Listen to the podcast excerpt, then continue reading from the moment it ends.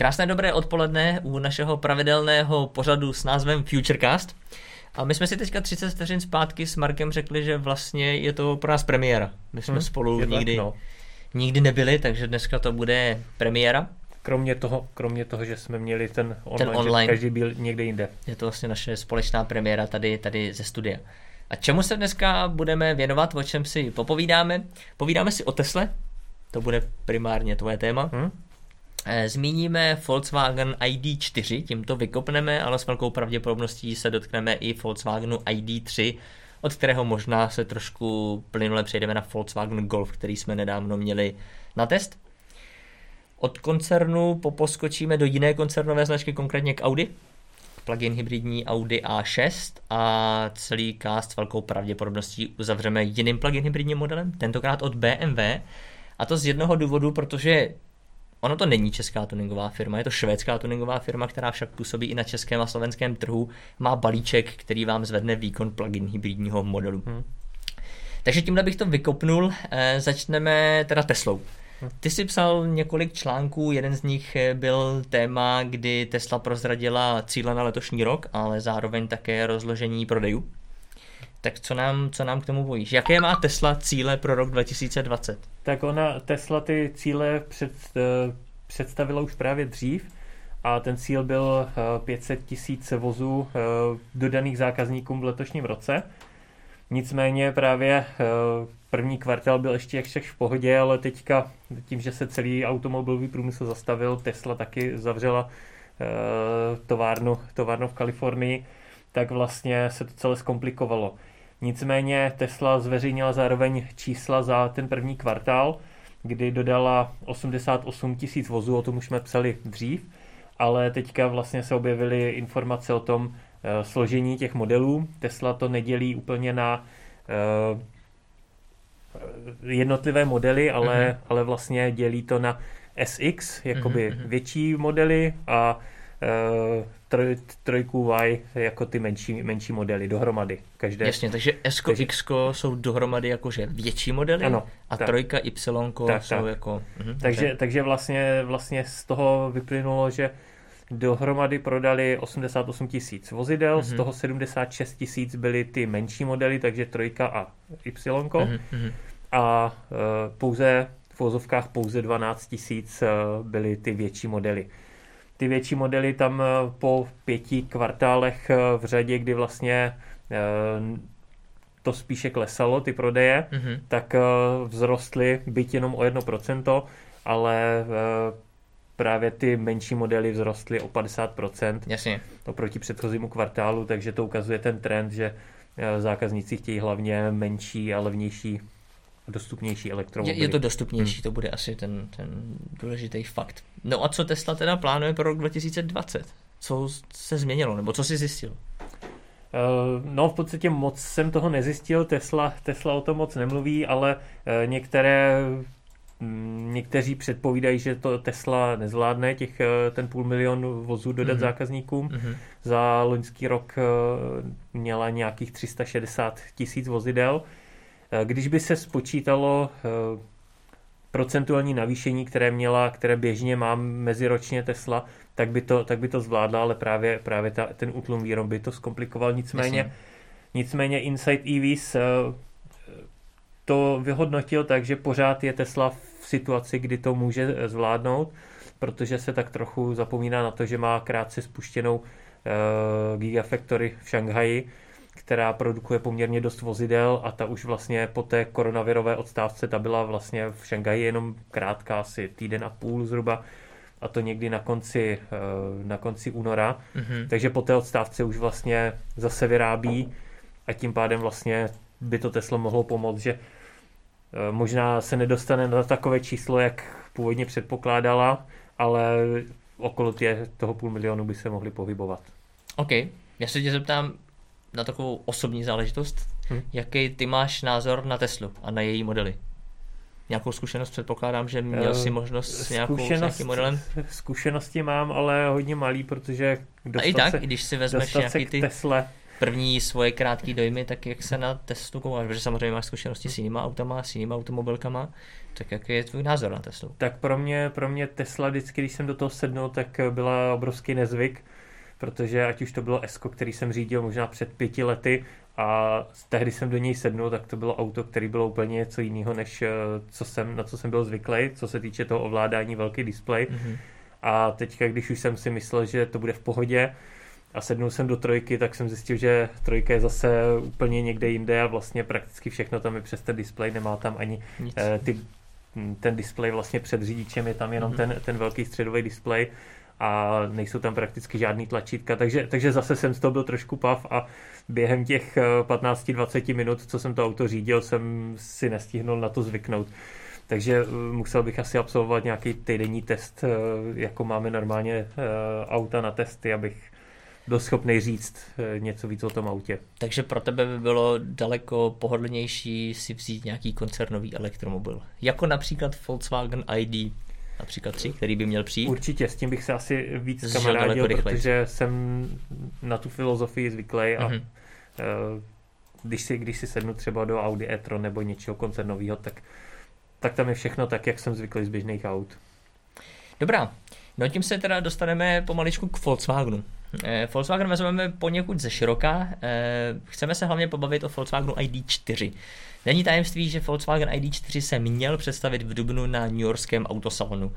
Eh, momentálně informace, které máme, jsou takové, že Volkswagen úplně neví, kdy tohle auto se přesně ukáže, protože ta situace kolem koronaviru samozřejmě v Americe není úplně ideální, takže, takže na tohle si budeme moč, muset počkat.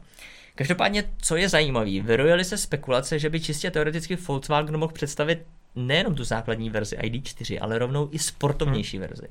Sportovnější verze už byla nafocena, takže už víme plus minus, jak bude vypadat, víme i nějaké technické detaily, respektive jsou to samozřejmě spekulace, ale, ale ze relativně dobrých zdrojů.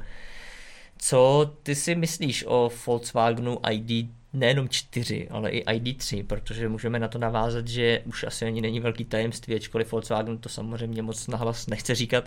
Eh, Volkswagen má problémy hmm. s softwarem ID3, ale minimálně se můžeme povědět, jak se ti ID3 líbí, protože sériovou podobu známe, ID4 se nebude až jako o tolik lišit. Hmm. A jaký je vůbec tvůj názor na to, jak Volkswagen se k elektromobilitě staví? Tak eh, já se, mně se ID3 líbí designově, myslím si, že to je krok správným směrem, že to je vlastně elektromobil, který je od začátku stavěný jako elektromobil a dokáže využít eh, toho potenciálu eh, vlastně jiného uspořádání, že má vlastně krátký, krátký předek, mm-hmm. protože tam nemá, nemá velký motor, motor má vlastně na zadní nápravě, takže, takže celkově při vnějších rozměrech srovnatelných v podstatě s Golfem nebo s běžným kompaktem Eh, má vevnitř eh, určitě víc místa, což jsem si mohl vyzkoušet už i na, na nějakých výstavách, když jsem si do toho sednul. Mm-hmm. Takže já osobně jsem na to auto zvědavý. Uh, jak jsem trošku možná zklamaný z těch parametrů, které zatím, zatím se objevily, protože jsem čekal, že to bude úspornější mm-hmm. a zatím to vypadá, že se nedostane třeba úsporností na hodnoty, jakých třeba dosahuje teďka Hyundai Ioniq.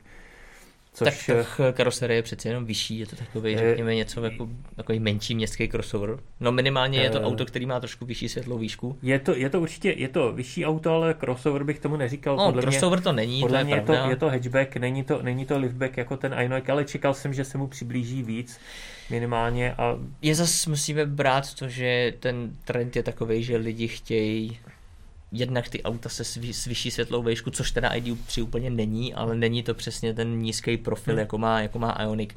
A těm lidem asi s velkou pravděpodobností je jedno, že to má větší spotřebu a ne takový dojezd, takže Volkswagen asi moc dobře ví, proč to dělá. Asi, asi jo, já, já se na to dívám trošku jinak, protože uh, pro, mě Tomu ide, pro mě ideální je, když je co nejmenší baterie, a co nejnižší spotřeba, takže vlastně při menší baterii je schopný to auto dojet stejně daleko. Hmm, hmm. A to mě, to mě to trošku zklamalo, ale zas je asi předčasně to hodnotit, jsou to zatím nějaké Ještě jsme se s tím nesvezli. Předběžné eh, informace a možná ta reálná spotřeba bude zajímavá, takže Jasně. uvidíme. No co my můžeme říct tak o Volkswagenu ID4, o té sportovnější variantě víme, nebo spekuluje se o tom, že dostane dva motory, na přední a na zadní nápravě a mm, kombinovaný výkon by měl být, nebo kompletní výkon by měl být 300 koní. Hmm. Což možná se nabízí otázka, jestli se tomu dá říkat jako ostřejší varianta, protože těch 300 koní není samozřejmě mnoho. Není to moc, ale na kompaktní, hatchback, na kompaktní hatchback si myslím, že 300 koní není špatná špatný výkon a ostatně, ostatně když to vezmeme eh, opravdu ostrý kompaktní hatchbacky, jako je třeba Honda Civic Type R, tak ta má nějakých 320 koní, takže a to je opravdu ostrý kompaktní hatchback, takže já si myslím, že 300 koní na tuhle kategorii je naprosto dostačující. Máš pravdu, já jsem to asi bral s tím, že, že dneska automobil, když je to Tesla nebo i Audi e-tron, po případě ty sportovnější verze Audi e-tron mají samozřejmě ten výkon někde trošku jinak, ale samozřejmě jsou to zase úplně jiný auta. Hmm. Takže uvidíme, jak to všechno v praxi, v praxi bude fungovat. Já teda se musím říct, že na ID3 se taky těším. Mně to auto se líbí.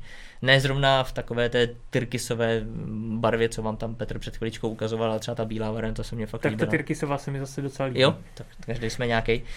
E, takže jsem zvědavý, jak to auto bude fungovat. Přesně jak jsi říkal, jaký bude ten reálný dojezd, jak se s tím Volkswagen poradí. Doufám, že brzy budeme mít možnost se s tím autem už svést. Já, já se i těším na ten pohon zadních kol, protože mám rád auta s pohonem zadních kol a i to si myslím, že bude řidičsky zajímavý. Což bude i super, protože pokud pomineme pokud půjdeme do dostupnějších elektromobilů, tak vlastně pohon zadních kol má BMW i3, hmm. po případě i3S a teďka to nabídne i Volkswagen. A právě ta i3 je jeden z mých nejoblíbenějších elektromobilů, co se týče jízdních mhm. vlastností. Mm-hmm. To vždycky, když řídím i3, tak se to užívám. Mm-hmm. Takže právě proto se těším i na tu ID3, že bude mít pohon zadních kol. Dobrá, dobrá, tak to by byl tedy Volkswagen. E, my se přesuneme od Volkswagenu k jiné koncernové automobilce, konkrétně Audi. Já že zase trošku vyspovídám, jaký je tvůj názor na plug-in hybridní auta? Eh, já plug-in hybridům fandím, protože eh, jsem ten člověk, který, pro který v podstatě jsou určený plug-in mhm. hybridy. Nebydlím přímo v Praze, bydlím 20 km od Prahy a pracovně jezdím hodně do Prahy, takže na ty t, trasy bě, běžný vlastně do práce zpátky a tak dále mi elektrický pohon plug-in hybridů stačí, v podstatě zvládnu to tam a zpátky, jenom na elektřinu. A zase na druhou stranu mám jenom jedno auto, a chci, aby bylo nějak univerzální, občas jedu někam dál. Takže mě, mě ten plug-in hybridní pohon vyhovuje, nicméně eh, hodně dělím plug-in hybridy na plug-in hybridy, které jsou udělané eh, jako spalovací auto, ke kterému je přidaný elektrický pohon mm-hmm. a na plug-in hybridy, který, na kterých je opravdu vidět efektivita, že si někdo zamyslel nad tím, jak by to mohlo fungovat co nejefektivněji. To znamená, že do té první kategorie spadá třeba například plug-in hybridní Superb, který tento týden máme k dispozici. Eh, v podstatě, v podstatě ano. Je to, je to takový... Co jako... potom spadá do té druhé kategorie? Do té druhé kategorie, tak tam třeba Mitsubishi Outlander plug-in hybrid, který mhm. vlastně mm-hmm. je auto eh, bez klasické převodovky. A měl bys nějaký jiný příklad? Protože možná teďka v, tyhle, v, tom, v této kategorii máš ty znalosti asi vyšší. Já teď přemýšlím vlastně, jaký jiný auto no. není postavený čistě jako spalovací a později, protože ať si vezmeme no. třeba Audi A6, o který se budeme za chvíli bavit, nebo ať je to, ať je to Q7, ať je to Audi A, hmm. A, A, A7 jsem říkal, A8 je taky plug-in hybridní verze, ať to jsou BMW. BMW má řadu 3, má řadu 5, má řadu X5, eh, možná jsem něco vynechal, X3, jo, tak vlastně ve finále to byly nejdřív spalovací auta, hmm. a potom tam byl dodaný ten plug-in hybrid. Eh, já bych to obecně schrnul na většinou evropský výrobce, uh-huh. kde většinou pozoruju to, že je to jakoby eh, klasický auto s přidaným vlastně tím elektrickým pohonem, ale eh, korejský výrobci, eh, japonští výrobci často eh, přemýšlejí trošku jinak nad tím. Takže plug-in hybridní takže, Ioniq. Takže přesně tak, plug-in hybridní Ioniq, Kia, Kia Niro, Prius. Prius a tak dále. To jsou auta, konkrétně ty, ty Hyundai, Kia nebo Toyoty, mm-hmm. mají zase jinou filozofii než ten Outlander. Ten Jasně. Outlander je stavěný primárně jako plug-in hybrid, mm-hmm.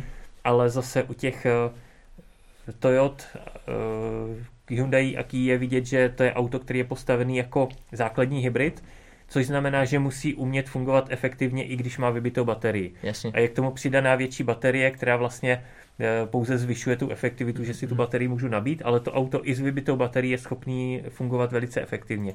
Zatímco ty evropský plug-in hybridy, netestoval jsem všechny, nemůžu to říct úplně paušálně, ale jezdil jsem se spoustou z nich a mám z toho pocit, že to auto je schopné fungovat efektivně, dokud mám nabitou baterii, ale v momentě, kdy ji vybiju, tak uh, mám spotřebu prakticky stejnou jako u benzináku.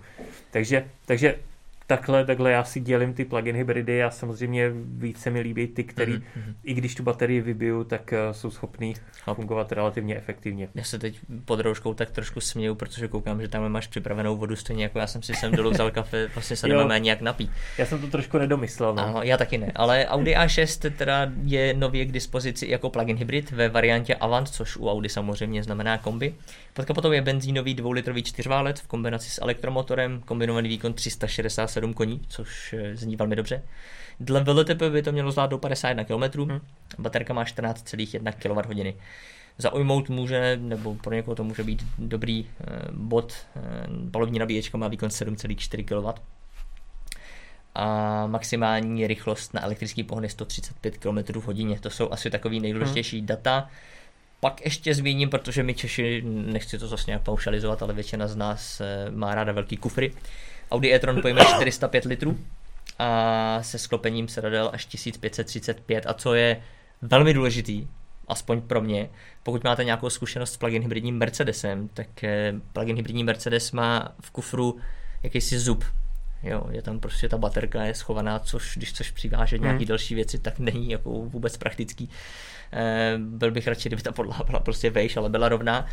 Audi Avant A6 plug-in hybrid, v plug-in hybridní verzi má rovnou podlahu, což samozřejmě může být dobrý. Většina, většina plug-in hybridů současných má rovnou podlahu. Dneska už, dneska už Spíš, jo. spíš se dělá nějaká plochá baterka pod celou podla, eh, podlahu kufru, Mhm, takže ten kufr třeba není tak hluboký, ale zase výhoda je, že je zároveň s Prahem, takže nějaký těžší věci se tam líp dávají, ale ty schody v kufru už jsou spíš výjimky. Mhm. Já jenom ještě dodám, že cena startuje na 1,9 milionech korun. Hm. To je poměrně dost.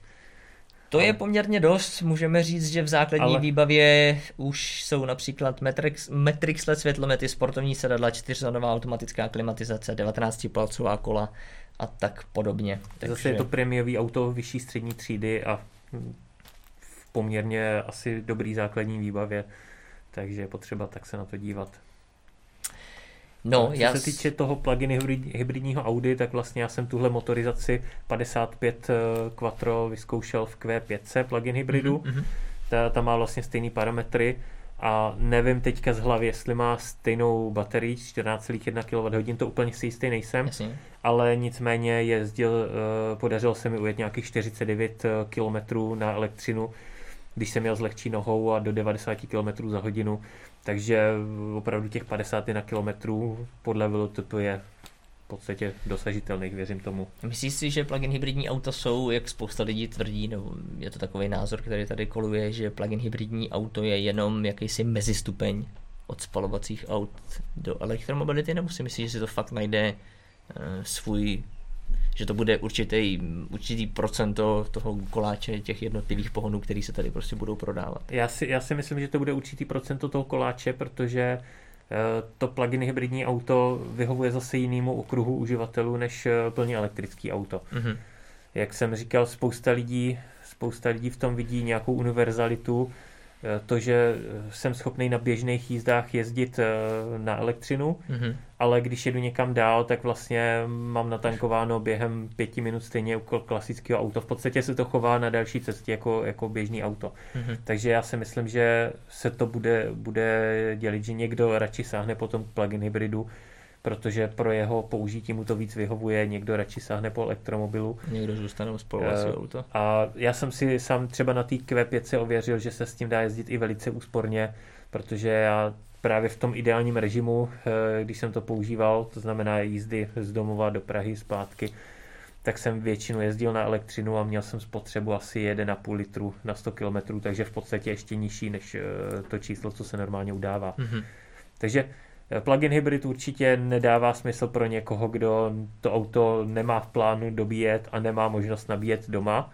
To, to si myslím, že pro takového člověka ten eh, plug-in hy- plug-in hybrid smysl určitě nedává. Po případě pro člověka, jako jsem teďka posledních pár týdnů já, ve smyslu, že když já sednu do auta, tak jedu minimálně 100, ne 150 km Jo, na to- jeden zátah. Tak to, taky samozřejmě osobně ne, to je lepší si smysl. koupit elektromobil s eh, delším dojezdem, ale, ale myslím si, že pro někoho, kdo dojezdí právě na takovýhle krátký trasy a každý ráno má nabitou baterii, tak si myslím, že to smysl dává. A já v tom vidím ještě jednu výhodu, protože spousta výrobců elektromobilů se trošku pere s tím, že mají nedostatek baterií, nedostatek materiálu pro baterie a právě já razím takovou tu teorii, že pro někoho je zbytečný si kupovat elektromobil s velikou baterií, když většinu tras, eh, většinu jízd udělá na té krátké vzdálenosti tím plug-in hybridem, takže vlastně je to takový jakoby efektivnější využití uh, těch zdrojů. Mm-hmm.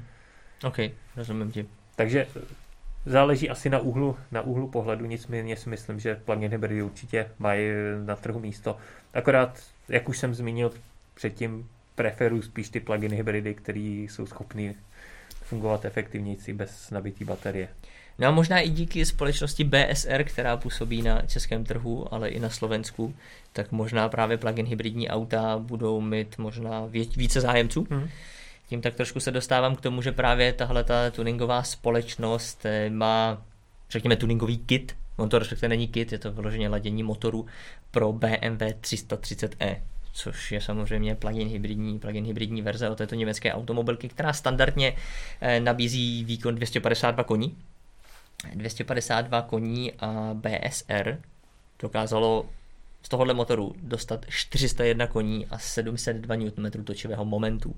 Zajímavý je, že tenhle ten výkon je vyšší, než nabízí BMW M340i z benzínového hmm. šestiválce. Eh, co ty a tuning? Já Teď se budeme bavit třeba spíš, nemyslím tuning jako designový tuning, hmm. ale právě jako třeba tuning eh, motorizací.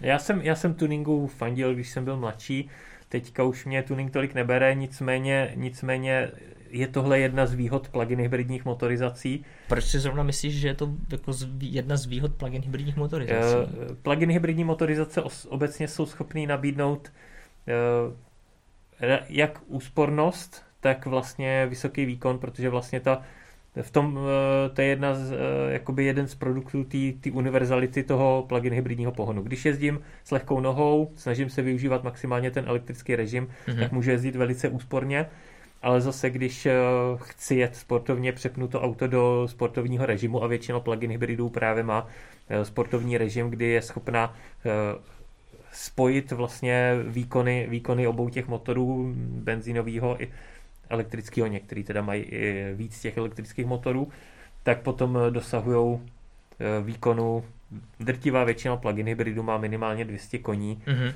a spousta z nich má právě přes 350 koní, ty prémiovější značky.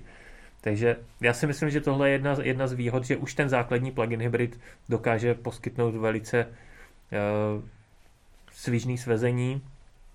Na tož pak, když si to vezme do parády nějaká tuningová firma a udělá něco, něco jako třeba BSR s tím, s tím Bavorákem. Dokáže to popohnat trošku víc. Který, který už sám o sobě mimochodem má velice slušný parametry. Já si pamatuju vlastně ještě starší generaci, 330e, eh, musím říct, že to byl jeden z nejzábavnějších plug-in hybridů, protože ten výkon byl plně dostačující. A má to samozřejmě pohon zadních kol, takže s tím bylo docela dost, docela dost zábavy. To věřím. Já jsem teda 330e neřídil, ale jezdil jsem s jinýma Bavorákama mm-hmm. a uh, musím říct, že speciálně mini uh, Mini Countryman mm-hmm. SE L4 uh, byl taky velice zábavný auto. A možná to je jenom první vlaštovka, možná si brzy BSR bude pohrávat i s jinýma modelama. BSR je známý, že se věnuje nejenom, ale primárně samozřejmě koncernovým značkám, Škodovka, Audi a tak podobně, takže třeba se máme na co těšit i v budoucnu. Eh, já se tě zeptám, ty jsi teďka měl nedávno Mercedes EQC. Hmm? Jak se ti s Mercedesem EQC jezdilo, co se ti líbilo, co se ti třeba nelíbilo, pokud jsi měl čas něco poznat. A zároveň se tě potom zeptám, jak se ti líbil ta technologická stránka. Nevím, jestli hmm. jsi měl úplně část hrát třeba s infotainmentem, ale minimálně adaptivní tempomat, který tam vlastně umí číst značky, reagovat. Tak jak se ti to, jak se ti to líbilo? Jak já jsem s tím autem jezdil v podstatě jenom dva, dva a půl dne, takže jsem neměl úplně tolik eh, času se s tím infotainmentem pohrát. Ze začátku, když jsem do toho sednul, tak naopak jsem měl trošku problém, protože to bylo jiný, než na co jsem zvyklý. Možná tak eh, to bylo trošku podobný v tom, jako když jsem sednul eh, do Tesly. Co tam bylo konkrétně jiný? Uh, ovládání a konkrétně s čím jsem, nad čím jsem se zasek, tak bylo třeba pře, přehazování spotřeby jakoby denní, denní počítadlo, nějaká ta dlouhodobější a tak. Mm-hmm. A pak jsem zjistil, že vlastně uh, to není chyba auta, ale že to je moje, moje chyba, protože tam je to udělané moderně a velice, velice intuitivně, akorát mě to nenapadlo, že vlastně to, to tlačítko je dotykový a že funguje, funguje i palcem, když přejdu nahoru dolů, mm-hmm. tak mhm. vlastně si posouvám ty, ty jednotlivé hodnoty. Takže když jsem na to přišel, tak pak jsem se s tím velice rychle zžil, takže to je takový jenom eh, střípek z těch technologií, které tam jsou použitý. Takže určitě, určitě to je velice, velice moderní a na, e, ve výsledku jsem zjistil, že je intuitivní, akorát člověk na to musí, musí, musí si s tím chvilku pohrát když, když si to někdo koupí, tak samozřejmě se do toho dostane a když na, do toho sednu na dva dny, tak, e, tak chvíli tápu. Takže ty technologie určitě jsou povedený. Co se týče nějakého rozpoznávání dopravních značek a tak, to jsem si vyzkoušel na trase do Písku, když jsem vlastně za příbramí najel na dálnici Eh, D4, tuším, mm-hmm. že to, mhm. to je číslo.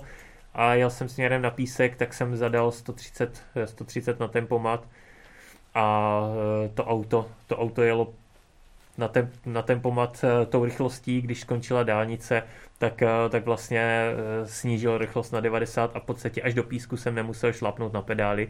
Schválně jsem zkoušel, co to, co to zvládne. Akorát jednu chybu to auto udělalo, a to v jednom, v jednom místě, kde je snížená rychlost na 50, tak skutečně zpomalilo na 50, ale pak začalo zrychlovat dřív, než ve skutečnosti Mohlo. Eh, přestal platit ten zákaz podle, podle pravidel. Takže to byla jediná maličká chyba, ale jinak jinak vlastně všechno. My jsme tenhle balíček výborně. Eh, adaptivního tempomatu, který umí číst eh, dopravní značky, tak to jsme testovali nejenom v Mercedesu CLS, ale také v Audi A7, takže u nás najdete články na Eh, oba dva tyhle ty modely, takže kdyby vás to zajímalo, tak se na to můžete podívat. No, co se týká nějaký jízdy, spotřeby, já chápu, že jsem na to neměl úplně tolik času, jenom mě zajímá tvůj názor, protože samozřejmě EQC je konkurence pro eh, Audi e-tron, Jaguar I-Pace, po případě pro majitele Tesly, pro těch mm. elektromobilů tady tolik není. Je to vlastně první, první elektromobil, není to první elektromobil Mercedesu, ale první elektromobil v této moderní mm. éře, řekněme. Tak jaký z toho ty máš dojmy? Uh, můj, můj dojem je, nemůžu to porovnat samozřejmě s Teslama, protože jak jsem říkal na začátku, s nima zkušenosti nemám. Jasně. Rád bych, velice rád bych po, porovnal, ale... Já si stejně spíš myslím, že je důležitý jak VC porovnat právě jako s tím koncernem. Ale... Protože když někdo chce Teslu, tak prostě chce Teslu. Jasně, to je, to je pravda.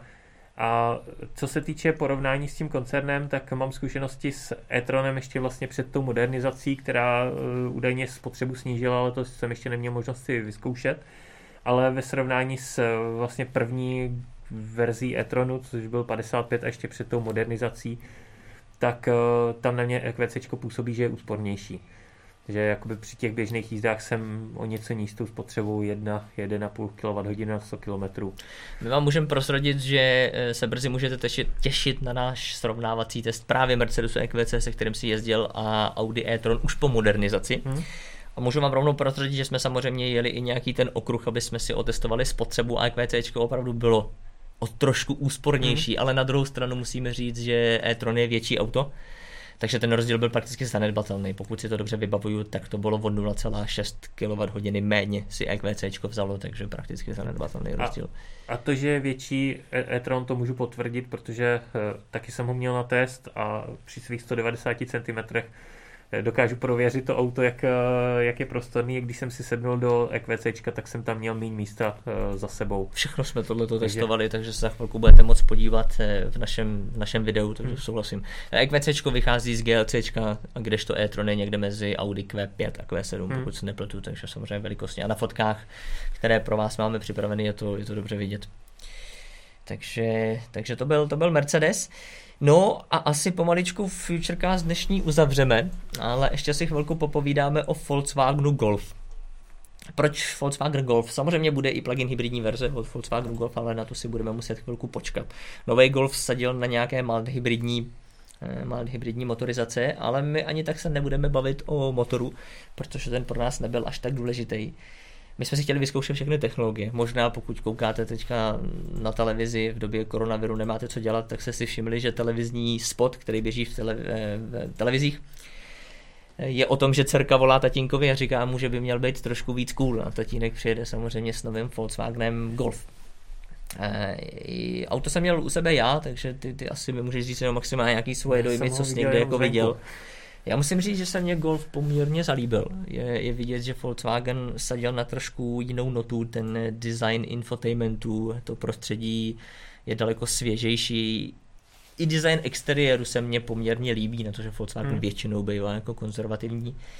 Eh, co musím určitě pochválit, že Golf nabízí prvky, které dřív byly vyloženě jenom v luxusním segmentu, ať už je to odemykání telefonem, eh, ať je to chytrá, chytrá aplikace, hmm. ať je to samozřejmě napojený infotainment na, na internet, takže po této stránce to bylo fakt dobrý. A jsou tam i třeba zajímavě stvárněný vysvětlivky jednotlivých systémů, kdy v tom infotainmentu vždycky někde v kroužku najdeš písmeno I, když na něj klikneš, hmm. tak ono ti to napíše, co jednotlivý ten systém dělá. Hmm. Což musím říct, že mám zkušenost se spoustou lidmi, kteří mají svoje auto a tak trošku se toho třeba jako bojí těch technologií, protože jim to nikdo nevysvětlil, hmm. oni nevidí, jak to funguje. Tady v autě ti to vyloženě, vyloženě napsáno, což, což po té stránce bylo, bylo dobrý. Takže to je jen taková rychlá, rychlá vsuvka že si člověk nemusí bát na něco kliknout a nejdřív si o tom může přečíst, co tím vlastně udělá. Je to tam krásně prostě vysvětlený, jo, bylo tam namalovaný, namalovaný auto, Petra to tam s velkou si asi někde najde, namalovaný auto v jízdním pruhu, ty když si klik na ty jízdní pruhy, tak ti se objevilo to íčko, pak se ti vlastně napsalo, co to vlastně dělá, jestli to chceš hmm. zapnout, nebo to nechceš zapnout, jestli to chceš vypnout, ty to tam máte. Je tam i značka, když kliknete na značku, zase vám ti to tam napíše, co, co to vlastně systém jako znamená. Je to, hmm. jedno, je to pro tebe jako jednodušší, jako pro zákazníka. Takže to byl Volkswagen, Volkswagen Golf. Já ještě co se týče Golfa, tak samozřejmě těším se na eh, plug-in hybridní varianty. Ale jsem zvědavý i právě na ten eh, mild hybrid, jak to funguje. Docela by mě zajímalo, jaký jsi s tím měl ty zkušenosti, protože eh, já mild hybridu moc nefandím, protože s nima nemám úplně zkušenosti, že by to nějak eh, výrazně pomáhalo, ale zrovna co jsem viděl u Golfa nějaké videa, tak mně přišlo, že tenhle mild hybrid by mohl být povedený, ale ještě jsem si ho neměl možnost vyzkoušet. Jaký, jaký z to máš pocit? Hele, já si myslím, že asi nikdo ti nedokáže říct, jestli má hybrid tu spotřebu tlačí dolů nebo ne, protože bys musel mít dvě stejné motorizace, hmm. dvě stejné auta, jet stejnou trasu a jedno by musel být mild hybrid a druhý by ne, nesměl být mild hybrid. Uh, co se týká golfu, tak ten prostě jezdil za pár. Hmm. Tím bych to asi uzavřel. Jestli to je tím, že je to mild hybrid, nebo jestli ten motor je tak úsporný, nedokážu říct. Hmm. Jo? Já už jsem tohle vlastně říkal i o Audi 8, která s tím vlastně přišla. Hmm. Později se to dostalo do A7, A6 a podobně. Hmm a prakticky každou Audinu, kterou jsem měl, tak když se mi ta spotřeba tam líbila, přišla mi dobrá, tak jsem říkal, já nevím, jestli je to mild hybridem, já fakt nevím, já to hmm, nedokážu zjistit, jasně. ale prostě spotřeba je taková. Jo. Máš třeba vysledovaný, v jaké rychlosti vypínal uh, motor, když vlastně sundáš nohu z plynu, tak ten mild hybrid uh, vypíná motor a plachtí, plachtí v podstatě bez motoru na neutrál. Ale to ti nejsem schopný říct, to si hmm. nepamatuju. To Dobře. si nepamatuju. Každopádně mild hybrid je můj názor, řeknu osobní názor, eh, oni automobilky spoustu modelů by nedělali, spoustu motorizací, ale je tady prostě nějaký tlak z Evropské unie na nějaký emise a je to takový jako mezistupeň. Jasně. Jo, pokud ty automobilky si chtějí zachovat nějaký sportovnější modely a nabídnout nějaký výkonnější motorizace, tak tam minimálně ten mild hybridní pohon prostě musí dát, protože ono vlastně ani nejde o tu spotřebu. Respektive jde, protože emise s tou spotřebou jsou spojený, ale hlavně o ty emise. Jo, takže to je takový můj názor na mild hybridní, mild hybridní já si myslím, já si taky myslím, že to, že to tak je, ale právě u některých uh, mně přijde, že to, že to je ve výsledku možná ještě trošku horší, než by to mohlo, než by to mohlo být, ale u toho, u toho golfu to vypadá, že by to mohlo fungovat. Mě spíš jako zaujalo, když se tady bavíme teďka o těch emisích, že je tady nějaká doba elektrifikace elektromobilů a že prakticky každá automobilka se hned vrhla na to postavit velký SUV. Hmm. Jo, to mě osobně jako chápu, že to lidi kupujou, ale právě jako elektromobil pro mě jako SUV nedává smysl, nebo nerozumím tomu úplně. Já, já to vidím podobně jako ty, mě taky dává smysl spíš eh, menší a dostupnější elektromobil, ostatně i jako většině zákazníků, jak jsme viděli na těch jo, výsledcích. prostě Tesla. elektrickou oktávku. Hmm. Něco takového, to by mi smysl dávalo, hmm. ale rvát to do e-trona, do EQCčka, mně to, mě to taky smysl dává, spíše v menších autech a dostupnějších, nicméně eh, ty automobilky vědí, proč to dělají, protože samozřejmě v autě té kategorie, jako je třeba e-tron a podobně EQC, tak uh, už ten rozdíl cenově oproti klasickým motorizacím není tak velký a, a někdo si to spíš koupí, než, než když vlastně někdo si chce koupit oktávku za půl milionu a elektrická, elektrická stojí 900 tisíc. Takže, takže zase chápu, chápu, proč ty automobilky s tím přišly. Ostatně to byla i strategie Ilona Maska. Přišel nejdřív s luxusnějšíma modelama, na těch se mu zaplatila ta technologie, kterou vyvinul a potom, potom vlastně začal rozšiřovat tu nabídku o ty levnější modely.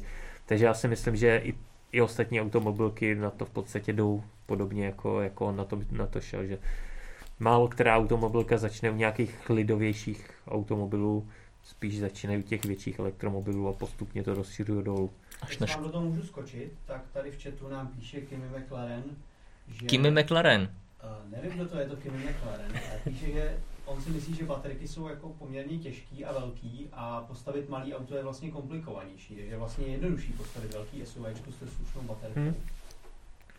To, to asi dává smysl, to je, to, je, to je taky pravda, že to je jednodušší, nicméně zase na druhou stranu eh, to malé auto má menší spotřebu, protože už protože má nižší čelní plochu, je, je lehčí, takže zase není potřeba tak velká baterka a celkově v tom vidím, že to je efektivnější mnohem, protože jak už jsem zmínil u těch plug-in hybridů, tak ono to je v podstatě podobný i tady. Eh, zdroje, zdroje materiálu na baterky jsou eh, aspoň v tuhle chvíli omezený a spousta výrobců elektromobilů, hlavně z řad těch tradičních automobilek si na tom tak trošku lámou zuby. A právě to, že nemusím dělat tak velkou baterii, že mi stačí třeba, dejme tomu, uh, Ionic 20, měl 28 kWh, teďka má, teďka má 30, 38, jestli se nepletu, ale jako by pořád to jsou baterie do 40 kWh, Nissan Leaf, eh, Volkswagen e-Golf a tyhle ty menší elektromobily mají zkrátka menší baterie, které mhm. nejsou tak náročné na, na ty zdroje, takže si myslím, že zase v tomhle, tomhle je výhoda dělat spíš menší elektromobily a tím pádem se jich může, může vyrobit takových aut víc než, než ty velký, že podle mě je to udržitelnější cesta a doplnit to těma plug-in hybridama. Bohužel my to u automobilek nerozhodujeme, Jasně. dělají se to automobilky, takže my musíme čekat s čím, s čím přijdou. No a pokud tam nemáme ještě nějaký dotaz, nebo ty ještě Marku Ale nechceš? ještě dotaz od Míry, jestli náhodou Opel Ampera není taky jako Outlander. Uh, to Opel bude spíš otázka na tebe. Opel Ampera má hodně podobnou uh, filozofii té konstrukce jako, jako Mitsubishi Outlander.